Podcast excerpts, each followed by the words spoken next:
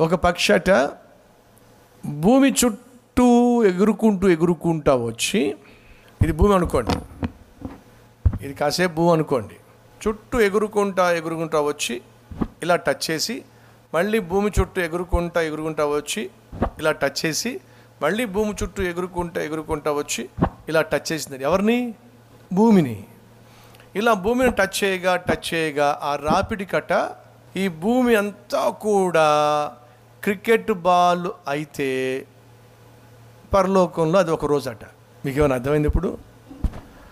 ఓ భక్తుడు సెలవిచ్చింది ఏమిటంటే పక్షి తన కాళ్ళతో ఇలా టచ్ చేసి మళ్ళీ ఒక రౌండ్ వేసి భూమి చుట్టూ మళ్ళీ ఇలా టచ్ చేస్తే ఆ రాపిడికి ఒకవేళ భూమి కొంచెం కొంచెం కొంచెం తగ్గి తగ్గి తగ్గి ఎంత పెద్ద భూమి కాస్త ఒక టెన్నిస్ బాలో క్రికెట్ బాలో అయితే ఎంత కాలం పడుతుందో? పరలోకంలో ఒక రోజు అంతకాలం ఉంటుంది అని సాధారణ అవగాహన కోసం ఇలా చెప్పాడు. ఇప్పుడు చెప్పండి ఎంతకాలం బ్రతకబోతున్నాం అక్కడ? వీళ్ళు కొంతమందికి అయితే ఇంక తెల్లారినట్టే. ఇంకా అక్కడ తెల్లారే ప్రసక్తి లేదు. అక్కడ సూర్యుడు లేడు చంద్రుడు లేడు. అక్కడ ఆకలి బాధ లేదు కట్నం గొడవలు లేవు అప్పులు బాధలు లేవు గ్యాస్ట్రిక్ ట్రబుల్ లేదు షుగర్ వ్యాధులతో సమ అక్కడ వ్యాధులు లేవు బాధలు లేవు కన్నీరు లేదు ఆకలి లేదు. యుగ యుగములు నువ్వు దేవుని సన్నిధిలో ఉండబోతున్నావు. కాబట్టి బైబిల్ సెలవిస్తుంది మీరు యేసుతో పాటు మృతి పొందినట్లయితే పైనున్న వాటినే వెతకండి కానీ భూ సంబంధమైన వాటిని వెతకండి. ఇదంతా ఎందుకు చెప్తున్నానయ్యా అంటే మన జీవితంలో ప్రభు సన్నిధికి వచ్చి ప్రార్థన చేసినప్పుడు ఎస్ అంటాడు నో అంటాడు వెయిట్ అంటాడు. కానీ నువ్వు పట్టుకున్న కుందేలుకు మూడే కాళ్ళు అన్నట్టుగా దేవుని సంధికొచ్చి పదే పదే పదే పదే పదే పదే పదే పదే ఏడ్చి ఏడ్చి ఏడ్చి ఏడ్చి గీ పెట్టినప్పుడు కొన్ని సందర్భాల్లో ఏమైతే వాక్యంలో లిఖించబడి ఉన్నదో అది దేవుని చిత్తం. ఆ దేవుని చిత్తానికి వ్యతిరేకంగా దేవుడు ఏ నిర్ణయము తీసుకోడు. ఇప్పుడు మనం మాట్లాడుతుంది ఏమిటయ్యా అంటే వాళ్ళు భోజనం చేయాలనుకుంటున్నారు భోజనం చేస్తున్నారు దేవుడు వాళ్ళకి అన్నం పెట్టాడు చక్కగా కానీ మాంసం కావాలని కోరుతున్నారు. అది అక్కడ సమస్య. వాళ్ళు కలిగి ఉన్న దాంట్లో తృప్తి లేకుండా లేని దానికోసం అరళ్ళు చాస్తూ దేవుణ్ణి బహుగా శోధించాడు. మా దేవుడు మమ్మల్ని పట్టించుకోవట్లా. దేవుడు నిజంగా మమ్మల్ని ప్రేమించట్లా. ప్రేమిస్తే మాకు ఆహారం పెట్టొచ్చుగా మాంసం ఇవ్వచ్చుగా అని చెప్పి దేవుణ్ణి బహుగా శోధించారు. కాబట్టి ఏం చేశాడంటే ఒరి బాబు మిమ్మల్ని ప్రేమిస్తున్నానరా మీకోసం అద్భుతమైనటువంటి భూమిని సిద్ధం చేశాను. పాలు తేనెలు ప్రవహించేటటువంటి భూమిని మీకోసం ఏర్పాటు చేశాను. లేక వాగ్దాన భూమిని ఏర్పాటు చేశాను. దాని గురించి మీరు ఆలోచించండి. దాన్ని స్వతంత్రించుకోవడానికి మీరు ప్రయాసపడండి ప్రాకులాడండి. అంతేగాని ఈ దుంపల కోసం ఈ కూరల కోసం ఈ మాంసం కోసం ఇది కాదు మీరు ప్రయాసపడాల్సింది ప్రాకులాడాల్సిందే.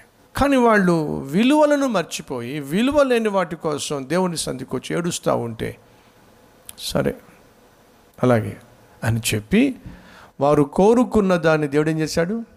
ఇచ్చేశాడు. ఇచ్చిన తర్వాత వాళ్ళు అనుభవించారా అంటే అనుభవించలేదు. ఎందుకని? వారి ప్రాణములలో దేవుడు క్షీణతను పుట్టించాడు.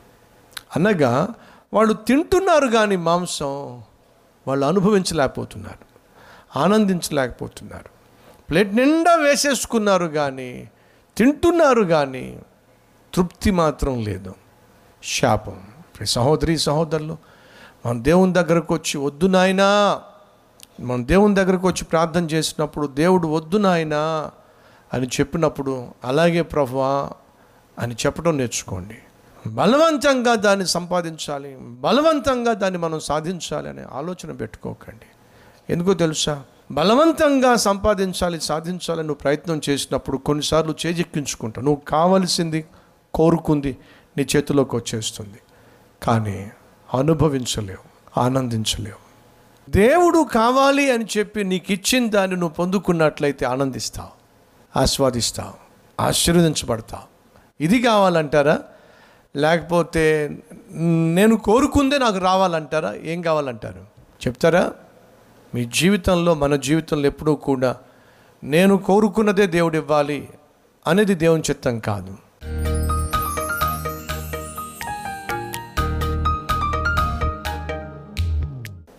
మహాపరిశుద్ధుడు అయిన ప్రేమ కలిగిన తండ్రి ఒక ఇంటిలో ఏ బిడ్డ అయితే బలహీనంగా ఉంటుందో ఉంటాడో ఆ బిడ్డ మీదే కదా తల్లి మనసంతా తండ్రి మనసంతా. అలాగే జీవితంలో ఓడిపోయినా చదువులో ఓడిపోయినా నాయన మరి ఏ విషయంలో ఓడిపోయినా ఓడిపోయిన మా మీదే కదా నాయన నీ శ్రద్ధంతా నీ మనస్సంతా.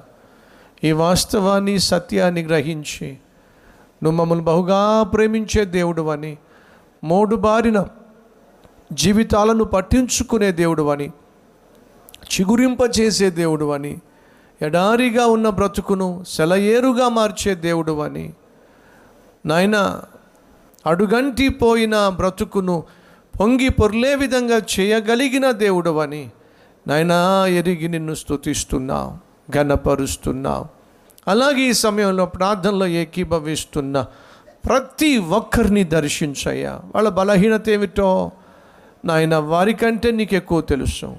మా బలహీనతలు ఏమిటో మా లోపాలు ఏమిటో మాకంటే నీకు బాగా తెలుసు నాయన అన్నీ చూసే దేవుడు అన్నీ ఎరిగిన దేవుడు నాయన కాబట్టి అడుగుతున్నానయ్యా మా బలహీనతలో బలాన్ని ఇవ్వండి మా గుణహీనతలో గుణాన్ని ఇవ్వండి మా బుద్ధిహీనతలో మాకు బుద్ధిని ఇవ్వండి యేసు నామం పేరట వేడుకుంటున్నాం తండ్రి. ఆమెన్.